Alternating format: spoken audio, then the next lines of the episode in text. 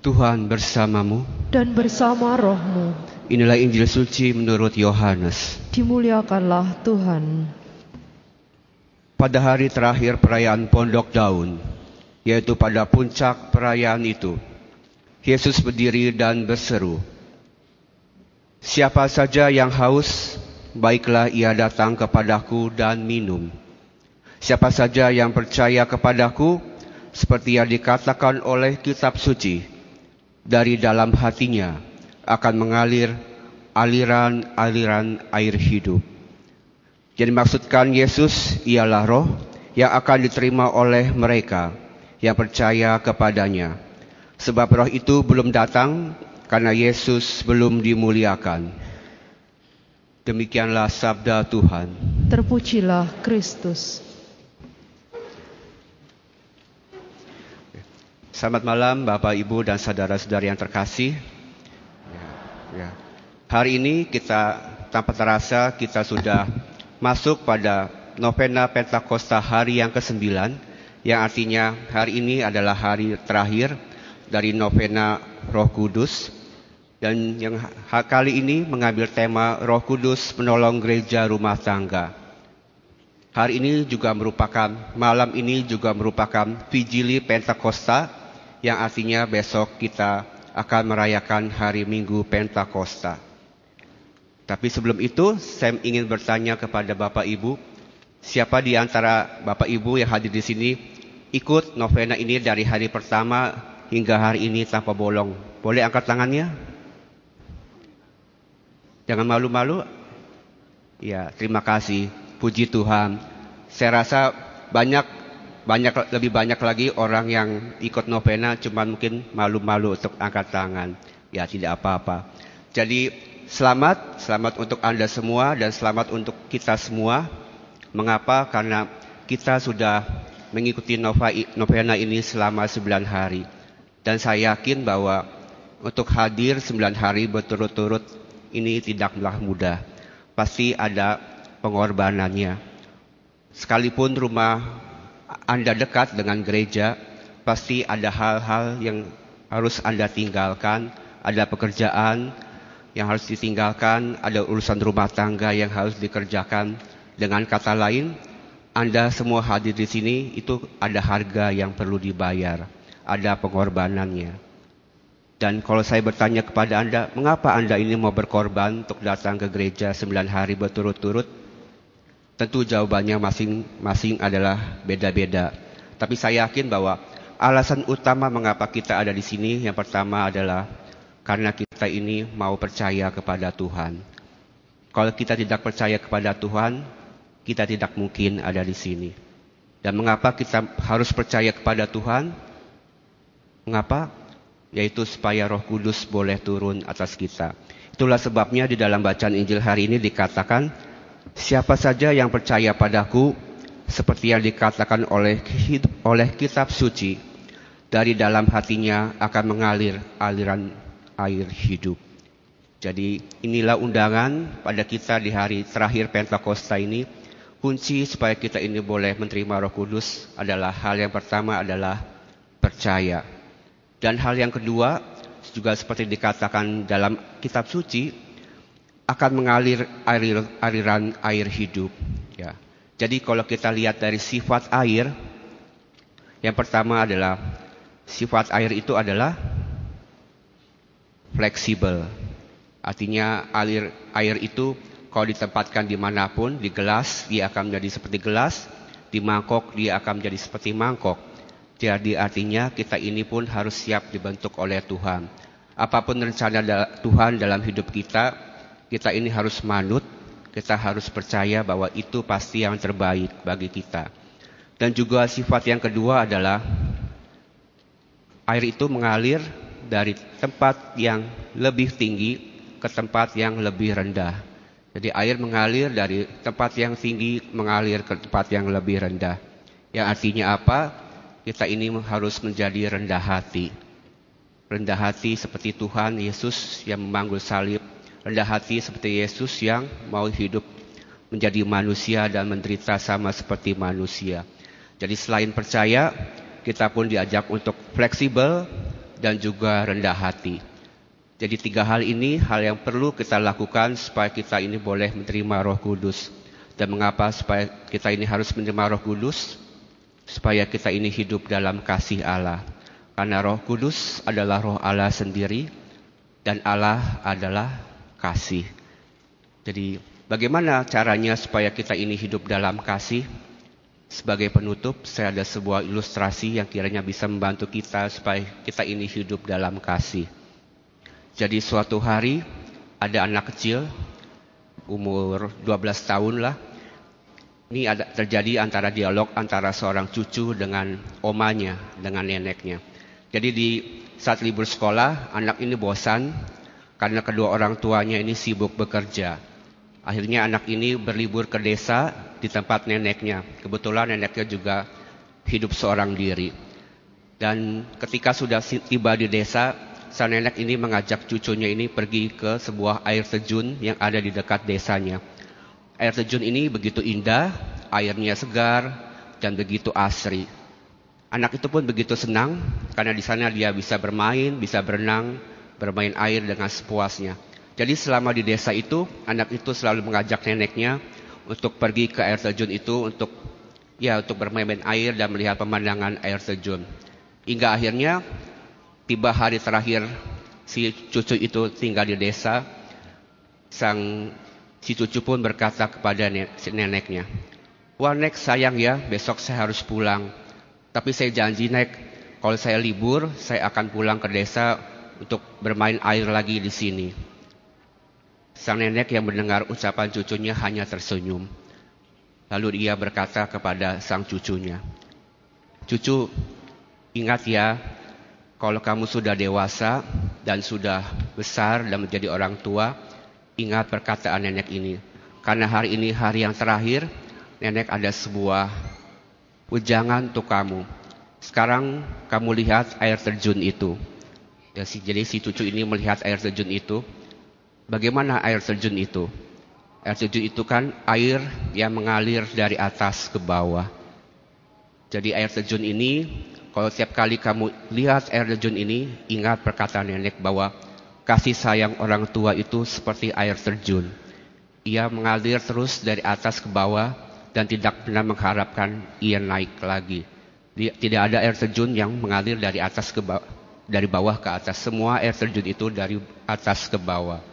Di sama halnya kasih orang tua itu ibarat air terjun dari atas ke bawah mengalir tiada henti dan tidak pernah mengharapkan ia kembali lagi. Tapi ini bukan berarti kamu tidak bisa berbakti dan membalas kasih orang tua, kata si nenek. Kita masih bisa membalas kasih orang tua. Bagaimana? Dan juga seperti air katanya. Air itu kalau menguap, dia akan naik menjadi awan dan menjadi air hujan dan kembali lagi turun ke dunia. Artinya apabila kita ini mau berbakti, kita ini mau membalas kasih sayang orang tua, percayalah kasih sayang itu suatu hari juga pasti akan kembali kepada kamu. Jadi apa pesannya Bapak Ibu dari cerita singkat ini yaitu kasih Tuhan pun sama seperti kasih orang tua. Tuhan mencurahkan kasihnya kepada kita ini tidak ada batasnya. Jadi jangan lupa, jangan kecewakan Tuhan bahwa Tuhan itu selalu baik, dia tidak pernah mengharapkan kita ini membalas kasih Tuhan sama seperti orang tua yang tulus mencintai anaknya. Kuncinya kita ini harus seperti air yang dipanaskan, artinya kita ini perlu berkorban. Kita ini perlu berkorban, kita mau berusaha, yaitu seperti yang kita lakukan saat ini, kita mau ikut novena, kita mau gereja ke gereja dan inilah yang akan menyenangkan hati Tuhan dan Tuhan boleh melihat kasih kita dan suatu hari nanti pasti kebaikan dan amal baik kita juga pasti akan kembali kepada kita. Jadi apa undangannya bagi kita untuk menyambut hari raya Pantekosta ini? Kita diajak untuk hidup dalam kasih, kita mau percaya, kita mau fleksibel, jadi orang yang fleksibel, siap dibentuk oleh Tuhan dan menjadi rendah hati. Harapannya kasih Tuhan kepada kita terus mengalir dan suatu hari ketika kita boleh membalas kasih Tuhan, walaupun Tuhan tidak memerlukan cinta kita, tapi apabila kita ini membalas kasih Tuhan pasti kasih itu suatu hari akan kembali kepada kita menjadi berkat bagi sesama dan juga menjadi berkat bagi semua orang termasuk diri kita sendiri. Tuhan bersamamu. Dan bersama rohmu. Inilah Injil Yesus Kristus menurut Santo Yohanes. Dimuliakanlah Tuhan. Pada hari pertama pekan itu, berkumpullah murid-murid Yesus di suatu tempat dengan pintu-pintu yang terkunci karena mereka takut kepada para pemuka Yahudi. Pada waktu itu datanglah Yesus berdiri di tengah-tengah mereka dan berkata, "Damai bagi kamu." Sesudah berkata demikian, Yesus menunjukkan tangan dan lambungnya kepada mereka. Murid-murid itu bersuka cita ketika mereka melihat Tuhan. Lalu kata Yesus sekali lagi, "Damai bagi kamu." Sama seperti Bapa mengutus aku, demikianlah juga sekarang aku mengutus kamu. Sesudah berkata demikian, Yesus mengembusi mereka dan berkata, "Terimalah Roh Kudus. Jika kamu mengampuni dosa orang, dosanya diampuni. Dan jika kamu menyatakan dosa orang tetap ada, dosanya tetap ada." Berbahagialah orang yang mendengarkan sabda Tuhan dan tekun melaksanakannya. Sabda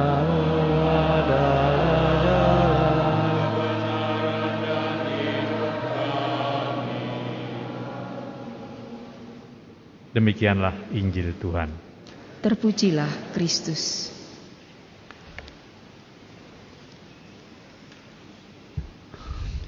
Bapak, Ibu, dan saudara-saudari sekalian, sebenarnya apa yang persis terjadi pada peristiwa Pentakosta, sehingga orang mendapatkan kesan bahwa terjadi euforia yang luar biasa pada para rasul yang menarik perhatian orang-orang yang datang ke Yerusalem pada waktu itu. Saudara-saudara sekalian, arti Pentakosta adalah 50 hari setelah pesta panen. Dan itu adalah hari raya besar. Sebenarnya sebelum terbentuk jemaat Kristiani yang pertama, orang-orang Israel sudah mempunyai beberapa hari yang bagi mereka adalah hari besar. Yang pertama adalah Paskah. Dan Paskah itu kemudian diperbarui oleh Yesus dengan kebangkitannya. Pentakosta adalah hari di mana mereka selain memperingati hari raya panen juga memperingati turunnya sepuluh perintah Allah. Kalau kemudian Injil mencatat bahwa pada Pentakosta itu ada angin dan api, kita bisa melihat bagaimana peristiwa Musa ketika mendapatkan sepuluh perintah Allah sama, ada angin dan ada api. Jangan lupa bahwa tulisan Injil tidak harus ditafsirkan secara hurufiah. Kesulitan penginjil pada waktu itu, Lukas, adalah bagaimana menggambarkan semangat berkobar-kobar yang muncul pada saat roh kudus itu datang pada mereka. Kata berkobar-kobar sebetulnya sudah dimunculkan di dalam Injil ketika Yesus bertemu dengan para murid di Emmaus. Bukankah dia berkobar-kobar ketika berbicara mengenai kebangkitan? Sehingga saudara-saudara sekalian, kalau kita melihat peristiwa Pentakosta, marilah kita lebih melihat itu sebagai saat di mana gereja itu mulai berani memproklamirkan diri sebagai jemaat Kristiani. Apakah sebelumnya belum? Sudah. Pada waktu Yesus naik ke surga, sebenarnya Yesus sudah mengatakan dengan memberikan amanat agung, pergilah ke seluruh dunia, baptislah mereka dan aku akan nyertai engkau sampai akhir zaman. Tetapi para murid belum mempunyai nyali untuk menjalankan hal itu. Karena Yesus juga mengatakan tetaplah tinggal di Yerusalem sampai aku mengutus Roh Kudus. Sehingga saudara-saudara sekalian, di dalam tulisan yang lain, kita melihat ketika para rasul itu mulai berbicara setelah keluar dari ruangan atas, maka ada banyak reaksi. Jangan-jangan mereka mabuk. Jangan-jangan mereka ini baru saja kesurupan. Dan di situlah kemudian kesempatan bagi Petrus untuk menjelaskan bahwa yang mereka wartakan dengan sukacita itu adalah Yesus dan bangkit. Maka bahasa apakah sebetulnya yang dipakai sehingga orang-orang yang datang pada waktu itu bisa menangkap? Kalau melihat dikatakan di dalam bacaan pertama ada orang Parsia, orang Media, orang Elam, Pampilia, Roma, Kreta dapat menangkap isyarat mereka, maka pastilah mereka berbicara dengan bahasa cinta kasih bahasa kerahmatamahan, bahasa yang mengajak orang untuk bersama-sama mempercayai Yesus yang bangkit. Saudara-saudara sekalian, sebagaimana pada waktu sepuluh perintah Allah turun atas Musa, jangan lupa mengapa harus ada sepuluh perintah. Karena yang keluar dari Mesir sebetulnya bukan hanya bangsa Israel, tapi juga bangsa yang lain. Maka diperlukan suatu kesepakatan. Demikian juga kalau kita melihat tulisan Rasul Santo Paulus dalam bacaan kedua adalah bahwa gereja adalah gereja yang satu dan disatukan oleh Roh Kudus. Banyak karunia tetapi satu roh dan satu Tuhan. Maka kalau kita mau merayakan Pentakosta, marilah kita disadarkan kembali bahwa di dalam gereja tidak boleh ada pertikaian. Di dalam gereja tidak boleh ada hal-hal yang membuat orang separatis atau berpisah.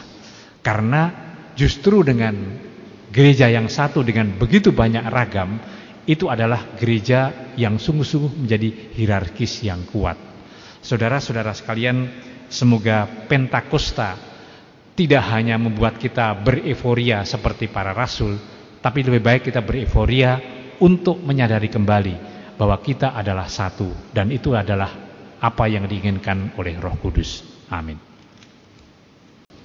Tuhan bersamamu dan bersama rohmu. Inilah Injil suci menurut Yohanes. Dimuliakanlah Tuhan. Pada hari pertama pekan itu, berkumpullah murid-murid Yesus di suatu tempat dengan pintu-pintu yang terkunci karena mereka takut kepada para pemuka Yahudi.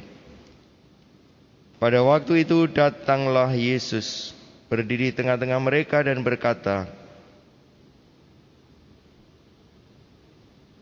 Damai bagi kamu.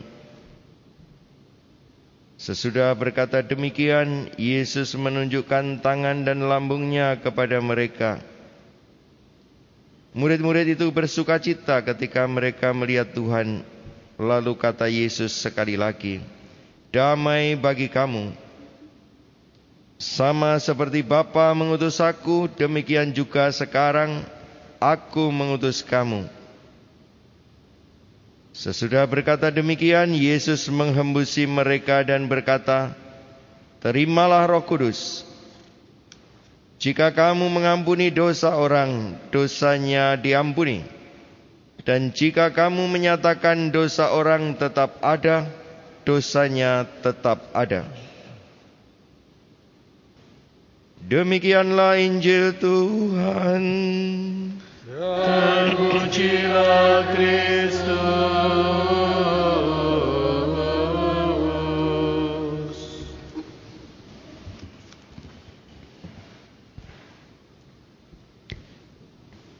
Bapak Ibu, saudara sekalian kasih, hari ini hari raya Pentakosta. Dikatakan hari raya turunnya Roh Kudus.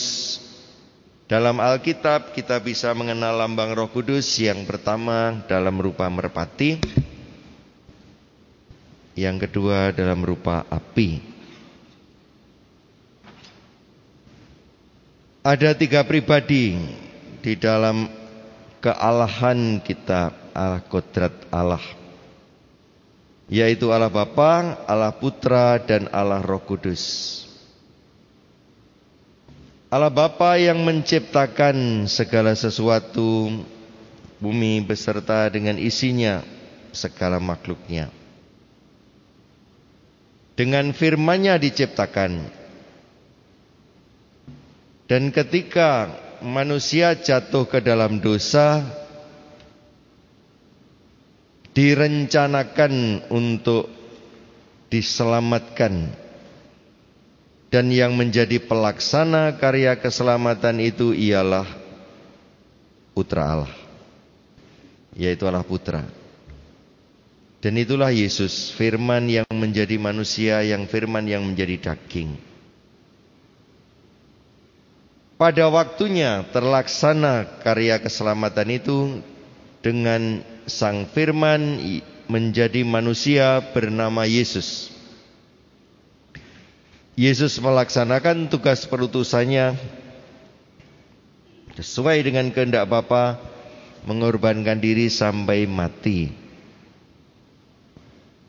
di kayu salib dan itu bisa kita lihat Bapak Ibu Saudara sekalian Tuhan sendiri menghargai hidup manusia seperti tidak ada batasnya.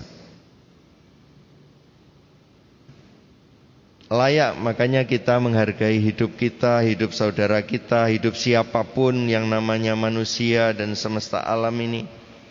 Karena Tuhan sendiri kita lihat memperjuangkan hidup manusia itu sampai berkorban segala-galanya.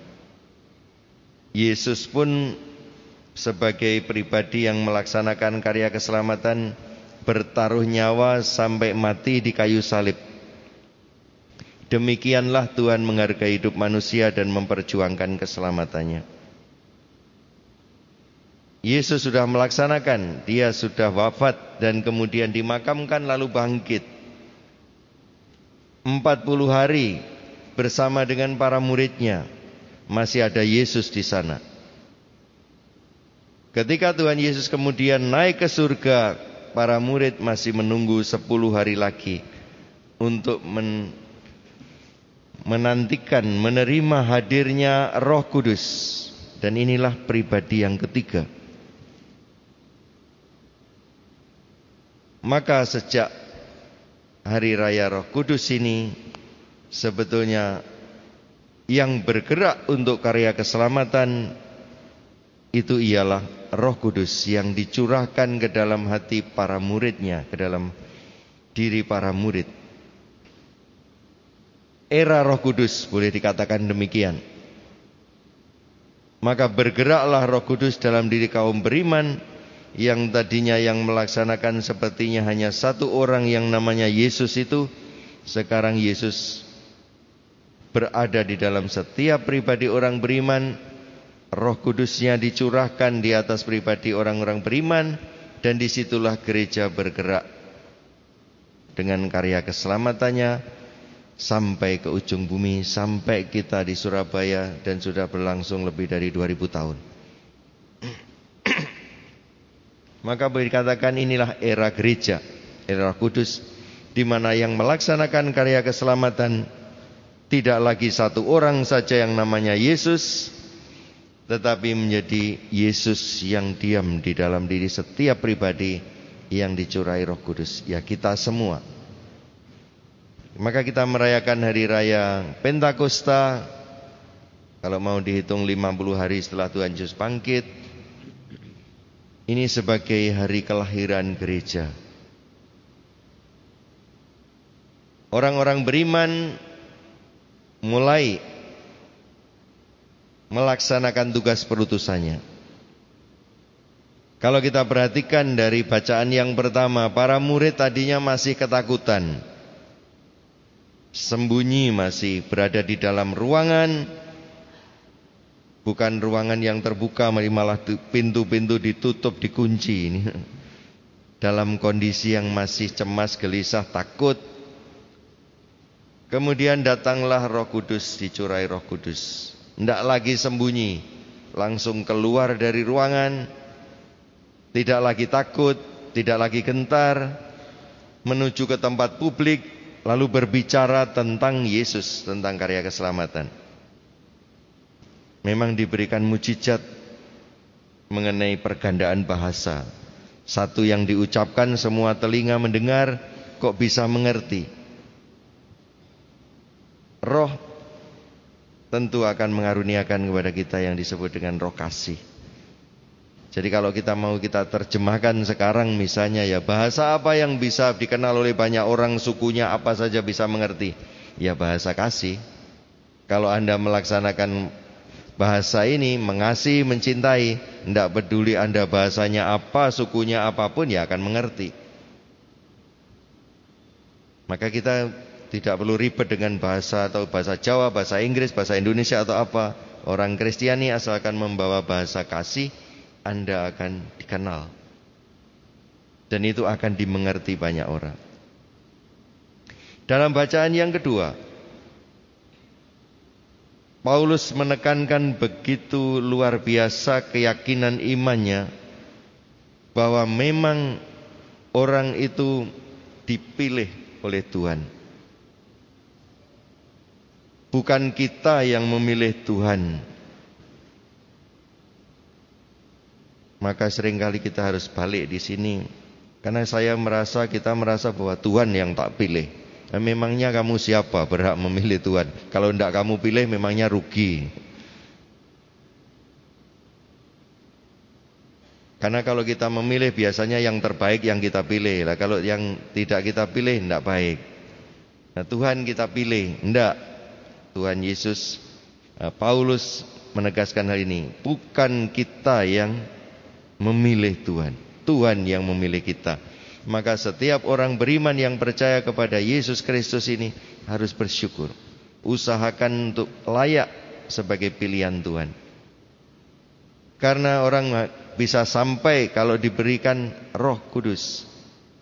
Paulus sangat menegaskan ini. Tidak ada orang yang sampai kepada Bapa kalau tidak karena roh kudus. Semoga kita juga menghayati ungkapan iman Paulus ini semakin kuat dan semakin kita yakini. Aku bangga dipilih oleh Tuhan dan aku melayakkan diri untuk terus menjadi pilihan dari Tuhan sebaik mungkin. Kalau sudah dipilih lalu sembrono, ya jangan salahkan. Kalau rahmat dan berkat yang tersedia meskipun diberikan lalu percuma. Roh itu selalu memberikan karunia tanpa batas berlimpah. Ibaratnya samudera Anda tidak akan bisa menghabiskan karunia itu. Tersedia begitu melimpah. Siapa yang bisa mengambilnya, siapa yang bisa memanfaatkannya tentu akan terus-menerus diberi karunia. Kalau tadi ada berbicara macam-macam karunia, bermacam-macam anugerah yang Tuhan berikan, namun yang memberikan itu hanya satu, satu roh dan satu Tuhan. Ada banyak anggota tetapi satu tubuh, menggambarkan bagaimana sebetulnya kita semua ini dipersatukan oleh Tuhan. Kita ini dilahirkan menjadi anggota keluarga baru yang kelahirannya berdasarkan dengan kelahiran roh. Ketika Tuhan Yesus ketemu dengan para muridnya dan kemudian menyampaikan perutusannya, hari ini aku mengutus kamu. Nah itu perutusan. Seperti yang tadi saya sampaikan, ini eranya Roh Kudus. Roh Kudus mulai bergerak melaksanakan karya keselamatan, tapi roh itu tidak melayang-layang tidak jelas, tapi dimasukkan dalam diri kaum beriman, lalu orang beriman bergerak untuk melaksanakan karya keselamatan. Lalu ada kuasa yang diberikan yang cukup jelas. Kalau dosanya orang kamu ampuni, dosanya diampuni. Kalau dosanya orang tetap ada, kamu bilang tetap ada, tetap ada. Ini kuasa ilahi yang luar biasa. Nah, Bapak Ibu boleh menggunakan itu. Maka mengampuni itu merupakan tugas ilahi Barang siapa melaksanakan ini tentu bisa melaksanakan sesuai dengan ukuran Tuhan Yesus ya 70 kali 7 kali tidak ada batasnya percayalah Bapak Ibu sekalian mengampuni itu memang sungguh luar biasa satu kita sendiri tidak dimasuki barang jelek punyanya orang Jelas kalau kita ini menyimpan salahnya orang tidak bagus kan. Orang yang punya dosa, kita yang menyimpan. Ya mau tidak mau kita pasti terpengaruh. Nyimpan barang jelek kok punyanya orang, yaitu orang yang tidak bisa ngampuni. Anda bersalah kepada saya, tidak saya ampuni, dosanya aku yang nyimpan. Nah siapa yang menyimpan barang jelek pasti terpengaruh. Maka mengampuni itu membebaskan diri sendiri dari pengaruh jelek dosanya orang. Dosanya sendiri yang jelek aja harus segera dibuang. Lah kok nyimpan punyanya orang ngapain? Tuhan Yesus meminta supaya kita melaksanakan ini, ampuni. Dan itu kuasa yang diberikan kepada orang-orang beriman. Mari kita coba ambil bagian dalam karya penebusan ini. Karena satu-satunya yang oleh Tuhan Yesus mau diberantas ialah menebus dosa. Dan kalau kita ikut terlibat di dalamnya, itulah kita ikut ambil bagian dalam karya keselamatan. Mungkin mau menjadi pewarta, anugerah itu kalau punya disyukuri. Kalau menjadi pengajar, punya anugerah syukuri. Kemampuan bahasa roh syukuri.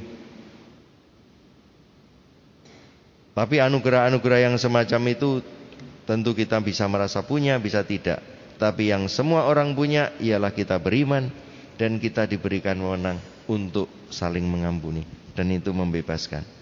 Semoga perayaan Hari Raya Roh Kudus ini Pentakosta menyadarkan kita akan tugas perutusan kita. Syukur bahwa Roh Kudus dicurahkan ke dalam hati kita. Kita merayakan Pentakosta dengan penuh sukacita, penuh dengan syukur. Amin. Fill the hearts of your faithful and kindle in them the fire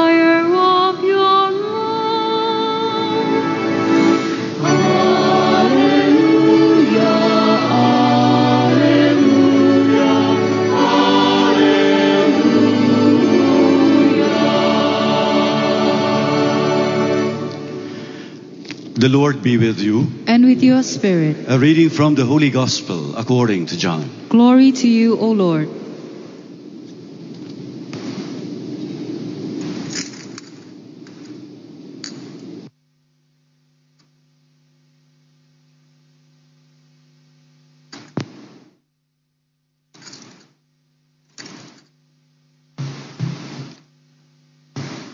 On the evening of that first day of the week, when the doors were locked, where the disciples were, for fear of the Jews, Jesus came and stood in their midst and said to them, Peace be with you. When he had said this, he showed them his hands and his side. The disciples rejoiced when they saw the Lord. Jesus said to them again, Peace be with you. As the Father has sent me, so I send you. And when he had said this, he breathed on them and said to them, Receive the Holy Spirit. Whose sins you forgive are forgiven them, and whose sins you retain are retained. The Gospel of the Lord. Praise to you, Lord Jesus Christ. Please be seated. Today is the solemnity of Pentecost, and this is the day when we end the season of Easter as well. So just before we end the season of Easter, I would like you to greet one another, the people at your side, at your back. What? Happy birthday. Happy birthday.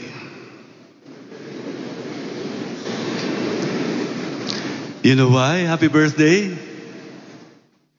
Selamat ulang tahun. It is the birthday of the church. We are the church. What a beautiful church. When the Spirit of God wanted to be like us, He needed a body. And that body was Mary. You know that. And Mary conceived and gave birth to a son, Jesus. But it does not end there. When Jesus said goodbye during the ascension, he promised to send a spirit, the same spirit of God. It needs a body. Whose body? Mary finished. Her role is done. Whose body? These bodies. We are the body of God, right? So the Spirit of God today comes down from heaven, needs a body, and is here. That is why we have to greet one another, Happy Birthday. Because the descent of the Holy Spirit on the apostles, on Mary, is the birthday of the church. You know that story. From that little community, now we have this worldwide big community of believers, the body of God, and that is the church.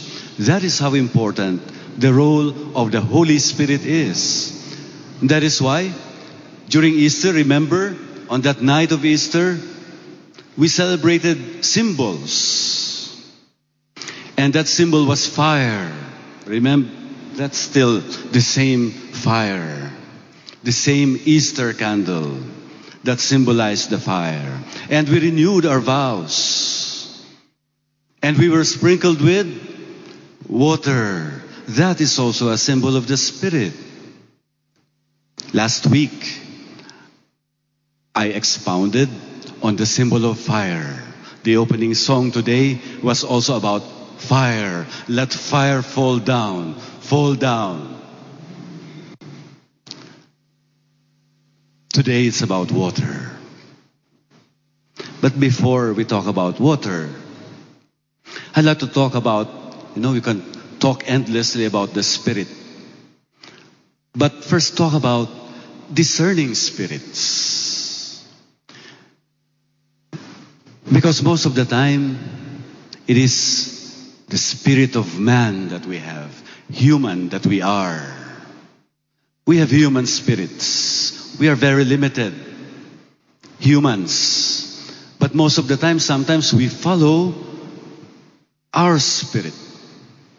That is not the Holy Spirit.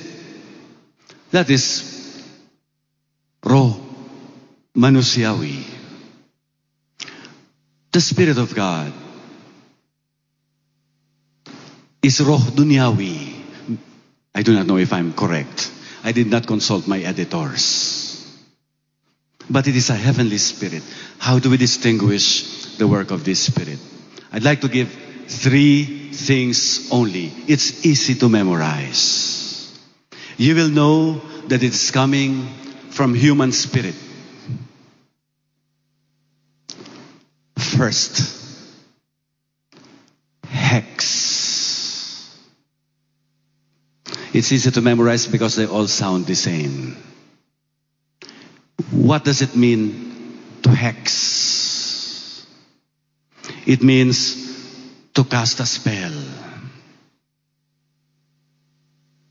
When somebody casts a spell, that is not the Holy Spirit.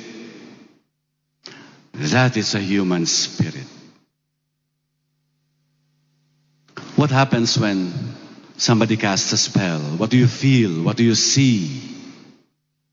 According to Bon Jovi, this is what you will see. Una villas flores marchitar. I didn't see the flowers wither. Ni ese frío en tus ojos al mirar. Nor that cold in your eyes when you look. No, no vi la realidad. No, I didn't see reality. Como yo, nadie te amisto. Like me, nobody has loved you. That is the effect. That's the title of his song. Como yo, nadie te amado. Like me, no one has loved you. That is the effect of vexing. In other words, sometimes the human spirit is like a witch. It casts a spell. What is a witch? They make flowers wither. The cows, when they cast a spell, they don't have milk anymore. The plants in your farms, they don't have harvest anymore. Somebody must have cast a spell. Somebody whose eyes, according to this song, look very cold. That is it. And the effect of a spell is we don't see reality anymore. We don't see ourselves for who we are. In other words, a witch is a pretender. Or it confuses us. We don't see anybody anymore. And like me, nobody has loved you. A witch likes to transform everybody into witches because this one has not experienced any love. No one loves this someone. So this witch likes everyone to become like him or her, like you whom nobody loves. Vex. That is one indicator of a spirit which is just human, human spirit, unloved. The second is vex. You see, they sound like each other. Hex and vex. Vex means to make someone feel annoyed, frustrated, irked. These are very common feelings that sometimes we don't put attention to. But isn't it, we experience some people in our lives can be annoying, especially on conversations. Conversations about trivial matters or petty things. This vex. This vex us. It's like this song of Bon Jovi again. Very vexing. He says, I want to lay you down on a bed of roses. For tonight, I'd sleep on a bed of nails. I want to be just as close as the Holy Ghost is and lay you down on a bed of roses. It seems flowery, a bed of roses. But it also speaks of a bed of nails. And in the end, it's a lonely person singing this because the first lines of the song actually tell us sitting here, wasted and wounded. And some, at some point towards the end, it says, You know that I don't mean I'm not lonely. Empty promises, false promises, trying to be as close as the Holy Ghost is. Imagine mentioning the Holy Ghost. And yet, a life wasted and wounded, a lonely life.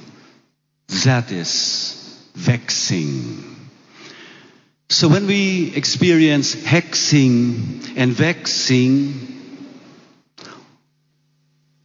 what we do, we like to save ourselves, of course. And so we come to the third word.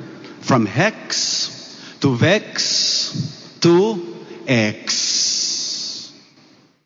What does X mean? X means one that formerly held a position or place.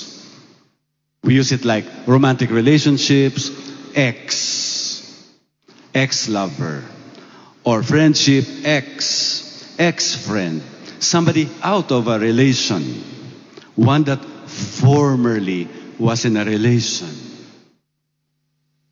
Why? Because you want to affirm your own individuality. In the words of Bon Jovi again, he says, It's my life. It's now or never. But I ain't gonna live forever. I just want to live while I'm alive. It's my life. My, la- my heart is like an open highway. Like Frankie said, I did it my way. I just want to live while I'm alive because it's my life. It's nice to hear, right? Also nice to sing.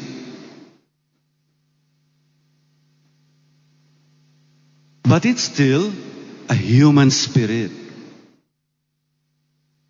Why? Because it makes you a rugged individual. It makes you just alone by yourself. Yes, it's your life. Nobody else. This is the exact opposite of the Spirit of God. The Spirit of God is a person. And a person is a principle of communion. A person is a principle of community. That is why at the very start we greeted each other, happy birthday. Oh, who's celebrating birthday? All of us. Because we are a community of persons because the Spirit of God has made us so. What is that kind of spirit? The Spirit is a friend. The Spirit is paraclete, and paraclete means friend. So therefore, I cannot say, I'm alone, this is my life. No, because the Spirit of God tells me you need someone else. You need God. Second, the Spirit of God does not vex. Because the Spirit of God is a comforter. Like water. Here comes water. Water quenches our thirst. Water makes us live. If you don't drink water, for how many hours only, you will die. Simply because you don't have water. Your body is more than 90% water, including your brain. The Spirit of God, like water, quenches our thirst and makes us live. The comfort that we derive from the Spirit of God is like the comfort of the presence of a friend. But more than the presence of a friend, it's really who we are. It makes us alive. And that is why the life of God, the Spirit of God makes us truly live. It's, it's the opposite of hex. Hex makes everything die. But the Spirit of God makes everything alive. So that even if we die, even if we die, it is the same Spirit of God that will appear on the last day and make us live again. Because after all, the Spirit of God is the life of God.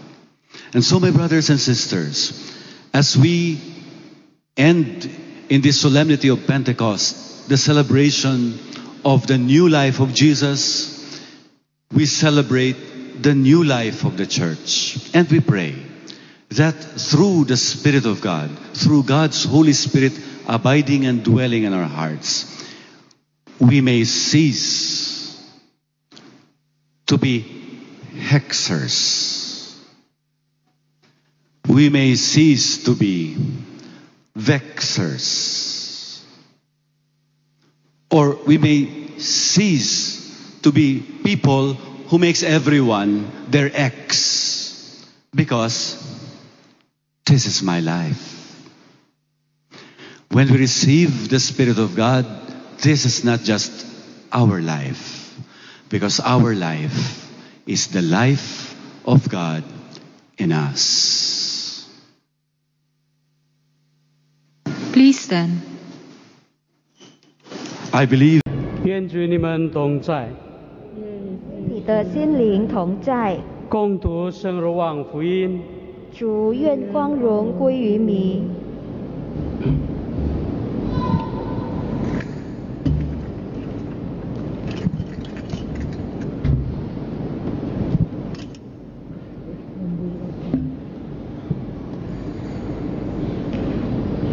一周的第一天换婚时，门徒住在一起，因为怕犹太人，就把门户都关上。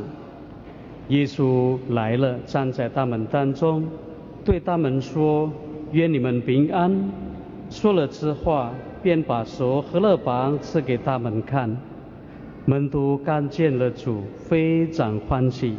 耶稣又对他们说：“愿你们平安。”父这样派遣了我，我也这样拜见你们。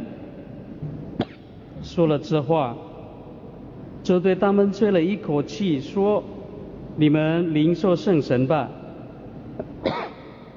你们赦免谁得罪，谁得罪就得赦免；你们不赦免谁得罪，谁得罪就不得赦免。”上主的圣言。基督，我们赞美你。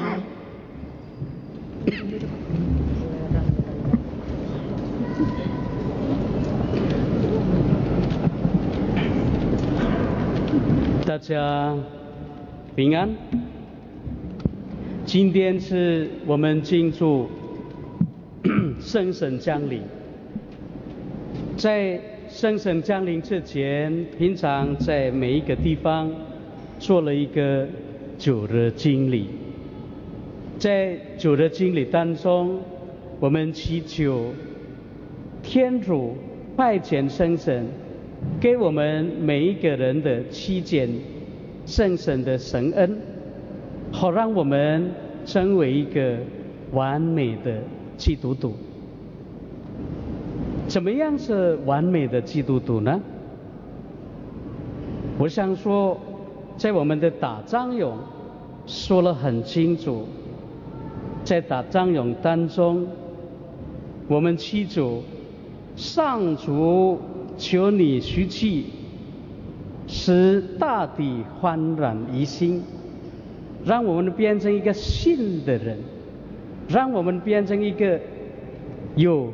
信德的一个人，让我们成为一个有勇敢的一个人，有智慧的一个人，有明达的一个人，有温暖的一个人，有耐心的一个人，等等。也最重要的是，有谦虚的一个人。各位圣神当领当中，我们相信，我们都已经做了好多次。那么，向各位分享，对我而言最感动、印象最深刻的一个圣神降临，也就是当我五六年前在中国大陆，那时候都是圣神降临的简习，本当神父跟我说：“神父，对我们而言。”最伟大、最大的圣神降临都是在间隙的那一天，神父来吧，所以我也跟他们一起去了。不可思议的是，我们不住在一个大教堂，我们也没有去在一个很漂亮的一个地方，我们去的是一个家有的家，而且加油的家都是一个。大多数的一些广场很窄，但是也热闹不少人，因为教友是在住在公寓，中间的公寓有一个广场，我们就在那里做一代弥撒。要到那边的时候，需要经过非常窄的一个箱子里面。进入那边的时候，我发现只有一个门，出入都是在那个地方，没有别的门。要到那个地方，一定有一个人问你你是哪里人，若认识的马上进去。所以我们都去了。他跟我说：“神父在后面。”那我就坐在后面，不跟本堂神父一起做弥撒，可是我跟其他的教友，跟一位修女弥撒。我就一问：门出入国的就一个吗？对，那边有人看，万一警察来的时候，我们马上吊脚。那我都马上问：奖币在哪里？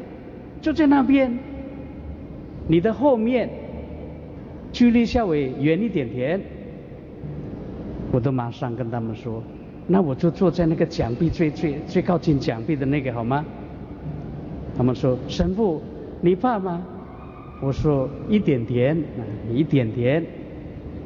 那一天，我真的害怕。弥撒开始之前，大家都念玫瑰经。用杖来念玫瑰经，念完玫瑰经之后，神父都开始说我们弥撒开始了。有人坐，有人站，大多数都站起来，没有一个地方我们可以稍微动一动，因为都是很齐，客满了。那时候，神父的道理有一点长，所以我都开始。脚算了，我心里想，要是公安来了、警察来了，多么好，我们赶快跑。所以弥撒结束了，不要那么久。这个也没有，我看到了一个老奶奶，八十多岁吧，从盖时一直到弥撒结束，跪下来，都跪下来。她说什么？我们要领导圣圣神，所以我们要跪。不少人也跟这个老奶奶一起跪，没有办法跪，因为太急，都是站起来。每一个人感觉圣神真的来了，怎么说呢？因为他们都很勇敢，他们不怕，终有一天警察会抓住他们。终有一天，他们会送到监狱，不害怕，勇敢做见证。老奶奶弥撒结束后，我问她：“你一直跪，你不累吗？”讲了一句：“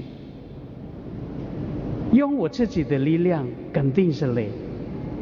可是今天圣神降临呀，给我一个大的勇气，给我一个。”很大的力量，让我能够克服这个圣地的脆弱。我不累。他问我神父你累吗？我本来开始有抱怨，我说我也不累，我也不累。那神父也得到圣神降临喽。我说差不多了，差不多。各位，这些人，他们真正的焕然一新了。改变了他们的人生，不害怕。我们呢，在这个时刻祈求圣神降临，最大圣神的神恩，也就是鼓起勇气面对我们的人生，无论是好是坏，相信有圣神带领我们的生活，没有任何困难无法解决。为什么？因为有圣神降临。门徒们刚开始的时候也害怕，把整个门窗户都关起来，害怕犹太人。但是因为圣神降临，在读经里我们听到了，突然间他们站起来，说明主真的复活了。希望我们也能够跟门徒们一样焕然一新。我们不要害怕面对任何事情。我们有智慧了，但是我们也需要谦虚。我们所得到的一切，都是因为生神降临。求天主拜见生神，好让我们借着生神的等恩，愿意为耶稣基督做见证，也能够克服我们任何的问题、任何的挑战。所有的一切，我们所做的事情，都是为了光荣天主的名。请起立。 Tuhan bersamamu. Inilah Injil suci menurut Yohanes. Dimuliakanlah Tuhan. Pada hari pertama pekan itu, berkumpullah murid-murid Yesus di suatu tempat dengan pintu-pintu yang terkunci karena mereka takut kepada para pemuka Yahudi. pada waktu itu datanglah Yesus berdiri di tengah-tengah mereka dan berkata, "Damai bagi kamu." Sesudah berkata demikian, Yesus menunjukkan tangan dan lambungnya kepada mereka. Murid-murid itu bersuka cita ketika mereka melihat Tuhan. Lalu kata Yesus sekali lagi, Damai bagi kamu. Sama seperti Bapa mengutus aku, demikian juga sekarang aku mengutus kamu. Sesudah berkata demikian, Yesus mengemusi mereka dan berkata, Terimalah roh kudus. Jika kamu mengampuni dosa orang, dosanya diampuni. Dan jika kamu menyatakan dosa orang tetap ada, dosanya tetap ada. Demikianlah sabda Tuhan. Terpujilah Kristus. Putuslah rohmu ya Tuhan dan jadi baru seluruh muka bumi. Saudara-saudari sekalian terkasih dalam Kristus, selamat Hari Raya Pentakosta. Hari ini adalah hari yang sangat indah. Kita mohon kepada Tuhan supaya Tuhan mencurahkan roh kudus buat kita semua, buat segenap anggota keluarga kita, supaya kita semua diperbaharui. Sungguh Tuhan mau memperbaharui hidup kita. Oleh karena itu kita perlu membuka hati supaya roh kudus sungguh hadir dalam hidup kita. Saya mau mengajak Anda untuk merenungkan tema pembaharuan hidup ini. Bagaimana para murid juga diperbaharui dari ketakutan pada keberanian. From fear to fire. From fear to fire. Dari hidup yang dipenuhi dengan ketakutan, fear, pada hidup yang membara seperti api. Karena roh kudus yang dicurahkan kepada kita itu dikatakan seperti lidah api yang memperbaharui kita. Bagaimana hidup kita diperbaharui di tingkat pribadi, di tingkat komunitas dan misi. Pribadi, komunitas dan misi supaya kita semua mempunyai hidup yang penuh. Ingat bahwa janji Yesus kepada kita dikatakan dalam Yohanes 10 ayat 10, ia datang untuk memberi hidup dan hidup yang berkelimpahan. Anda sudah punya hidup yang berkelimpahan belum? Hidup yang dipenuhi dengan sukacita Kristus. Kenapa?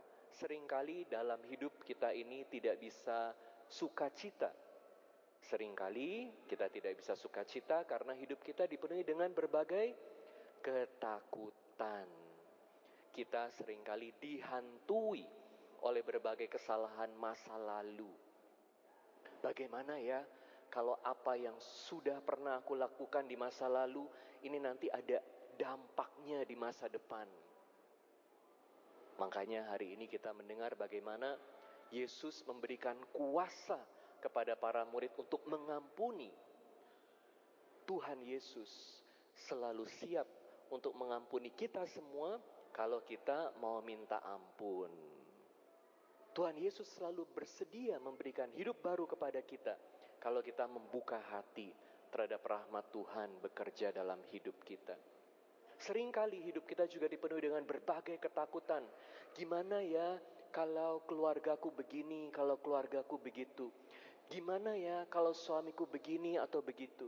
Gimana ya kalau usahaku ini begini atau begitu? Ada banyak sekali ketakutan dalam hidup. Gimana ya kalau aku gagal? Gimana ya kalau orang bicarain aku? Gimana ya kalau aku tidak diterima oleh teman-temanku? Ada banyak ketakutan. Dan Anda lihat berbagai ketakutan ini membuat kita jadi tidak bisa hidup dalam sukacita. Selain itu, berbagai ketakutan ini membuat kita jadi beku. Seorang uskup di Amerika namanya Fulton Sheen mengatakan, kita ini adalah orang-orang pilihan. We are chosen people. Tapi sering kali karena berbagai ketakutan kita, kita hidup sebagai orang-orang beku, bukan sebagai chosen people, tetapi sebagai frozen people. Ada banyak hal yang seharusnya kita bisa lakukan dalam hidup kita tidak lakukan karena takut. Gak berani ambil resiko. Takut gagal. Takut diomongin orang. Dan banyak sekali ketakutan. Seperti para murid juga dalam hidupnya sesudah kematian Yesus mereka dipenuhi oleh ketakutan. Sehingga mereka mengurung diri mereka sendiri. Syukur kepada Tuhan ada Yesus yang memberikan roh kudusnya kepada para murid dan mereka diperbaharui dari ketakutan jadi hidup dalam keberanian. Mohon supaya roh kudus hadir dalam hati Anda. Kalau kita dipenuhi dengan roh kudus, roh yang kudus, roh yang memperbaharui kita, roh yang membuat kita jadi berani, roh yang memampukan kita untuk hidup sesuai dengan kehendak Tuhan, kita juga bisa lebih punya perhatian satu dengan yang lain. Sehingga saat kita diperbaharui, pribadi demi pribadi, keluarga kita juga diperbaharui, komunitas kita diperbaharui, kita jadi hidup dalam persatuan. Anda mau gak keluarga Anda hidup bersatu, hidup rukun? Mau kan? Tapi sering kali sayangnya keluarga kita, komunitas kita dipenuhi dengan perpecahan. Kenapa ada banyak perpecahan? Karena masing-masing pribadi dipenuhi hanya dengan egonya sendiri, maunya sendiri, mau hebat, mau menang, aku benar, kamu salah, aku pinter, kamu bodoh, aku hebat, kamu ya, apalah kamu. Maunya hebat sendiri, menang sendiri. Gimana bisa ada persatuan dalam keluarga? Tapi dengan menerima Roh Kudus, Roh yang kudus yang memperbaharui kita, yang memberi kita hidup baru, harapannya adalah kita juga bisa memberikan hidup buat sesama kita, memberikan hidup buat istri kita, suami kita, inspirasi Kata inspirasi itu indah sekali ya. Inspirare artinya ada spiritnya, ada rohnya, menghembuskan nafas, bernafas, memberi hidup. Jadi kalau kita memberi inspirasi satu dengan yang lain di dalam keluarga, kita memberi hidup kepada orang-orang yang paling dekat kepada kita. Makanya dengan Roh Kudus Tuhan juga memperbarui kita dan komunitas kita. Mohon Roh Kudus kepada Tuhan supaya keluarga Anda juga diperbaharui. Dan kalau Roh Kudus itu sudah hadir dalam diri kita, apa yang Roh Kudus lakukan kepada kita? Dia memampukan kita supaya kita bisa bermisi kepada orang lain. Anda mau gak bermisi? Ya Romo, saya ini bisa apa sih? Ah, lihat ya, bagaimana sering kali kita merasa kecil akan diri kita sendiri. Ini sering kali adalah kerendahan hati palsu. Kalau kita dikasih tugas, dipercaya oleh romo paroki, oleh ketua wilayah, oleh ketua lingkungan, oleh bapak uskup, ini kita harus bersyukur. Ya, ini adalah tugas. Tugas dari Tuhan. Bagaimana kita menjalankannya? Anda harus ingat, Tuhan gak perlu Anda. Sekali lagi, Tuhan tidak perlu Anda. Jadi kalau Tuhan kasih Anda tugas, itu bukan karena Anda diperlukan. Tuhan bisa lakukan berbagai hal dengan kuasanya. Tapi kenapa Tuhan kasih Anda tugas? Supaya Anda diangkat derajatnya menjadi partner Allah. Bisa bekerja sama bersama Allah. Bisa punya peranan. Karena Anda, kita semua dipercaya untuk melakukan misi Tuhan. Mau gak ikut serta dalam karya Tuhan? Mau gak dipercaya oleh Tuhan? Mau gak menjadi instrumen alat Tuhan? Karena dengan menjadi alat Tuhan, Anda melakukan tugas dari Tuhan hari demi hari. Anda juga akan makin kuat, makin dewasa, bertumbuh. Mohon Roh Kudus supaya seperti para murid, mereka dimampukan untuk mewartakan sabda Tuhan, dimampukan untuk membangun kerajaan Allah di dunia ini. Siapa pun Anda, betapa gelapnya pun masa lalu Anda, hari depan Anda selalu bisa lebih baik bersama Roh Kudus. Beberapa tahun yang lalu saya sempat baca satu artikel tentang seorang Romo. Romo ini namanya Klo Paradis. Dia tinggal di Montreal. Dia lakukan satu pelayanan, pelayanan namanya uh, Notre Dame de la Rue, Bunda Maria dari jalanan. Kenapa disebut Notre Dame de la Rue? Itu karena Romo ini, Romo Klo ini, hari demi hari itu melakukan pelayanannya di jalanan. Di kota Montreal yang begitu maju. Itu ternyata masih ada begitu banyak gelandangan orang miskin yang tinggal di jalanan. Romo Klo ini hari demi hari turun ke jalanan untuk nemenin mereka yang tidur di jalanan. Romo Klo bilang, sebetulnya ada pusat-pusat di mana mereka bisa tidur nyaman. Tapi entah kenapa kok kebanyakan orang-orang ini pilih tidur di jalanan? Mungkin karena mereka merasa lebih bebas dibanding kalau tinggal di satu pusat mereka harus lakukan ini, lakukan itu. Jadi yang Romo Klo lakukan adalah dia mau memberikan pendampingan spiritual, kasih kepada orang-orang gelandangan di jalanan ini. Tapi kalau kita tanya, kenapa kamu itu mau melayani? para gelandangan yang ada di jalan. Dia cerita, karena dulu saya sebelum bertobat itu juga tinggal di jalanan. Kok bisa tinggal di jalanan?